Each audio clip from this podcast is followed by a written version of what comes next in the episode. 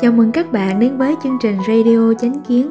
Chúng tôi muốn gửi đến các bạn những câu chuyện văn hóa thần truyền, nhân sinh cảm ngộ, bài học cuộc sống, khám phá sinh mệnh và những bí ẩn khoa học. Các câu chuyện là những bí ẩn khoa học chưa được tiết lộ rộng rãi, hoặc thuật lại một đoạn lịch sử chân thực xa xưa mà người hiện tại có thể coi là chuyện thần thoại. Tin hay không tin, hoặc tin đến mức độ nào là lựa chọn của thính giả.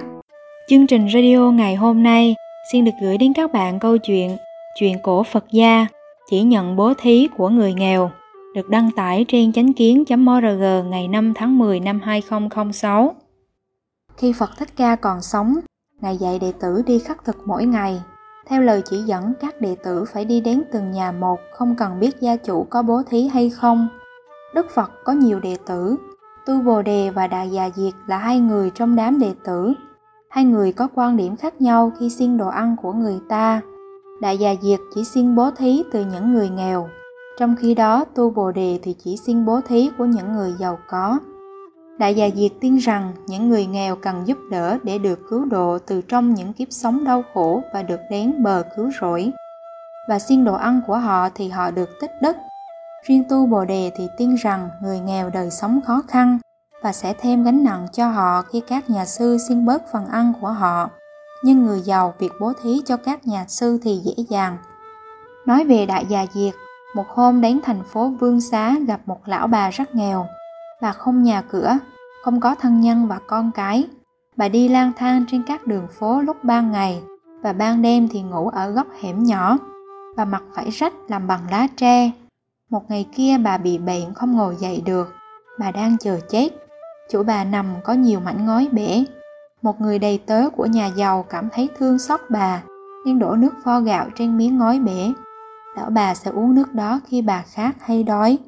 Đại già Diệt đến thăm bà khi biết bà như vậy. Chưa có người nào đến thăm từ khi bà mắc bệnh. Khi đại già Diệt xuất hiện trước mặt bà, bà cố ngồi dậy và nhìn thấy nhà sư trang nghiêm đang đến xin thức ăn Bà liền hỏi, ông nghèo hơn tôi sao?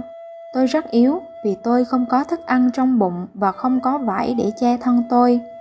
Tôi đang sống trong các bụi và đang chờ chết.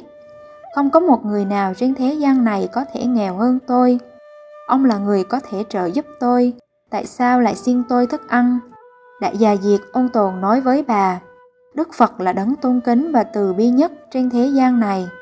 Những ai sống trong sự dạy dỗ nhân từ của Ngài là những người hạnh phúc nhất trên thế gian này. Lý do mà ngày hôm nay tôi xin thức ăn của bà là để giúp bà. Tôi nghĩ đến giúp bà về tài chánh, nhưng sau đó nó sẽ làm cho bà nghèo hơn nữa. Nếu bà cho tôi cái gì bà sẽ tích đức. Bà sẽ tái sinh vào gia đình giàu có hoặc được lên thiên đàng để hưởng hạnh phúc lâu dài hơn. Lão bà xúc động vì lời nói của đại già Diệt nhưng bà không thể tìm được cả một món đồ nhỏ để cho đại già diệt. Bà buồn bã nức nở nói, tôi nhớ lời ân cần dạy dỗ của ông, nhưng tôi không có thức ăn hay quần áo để cho ông.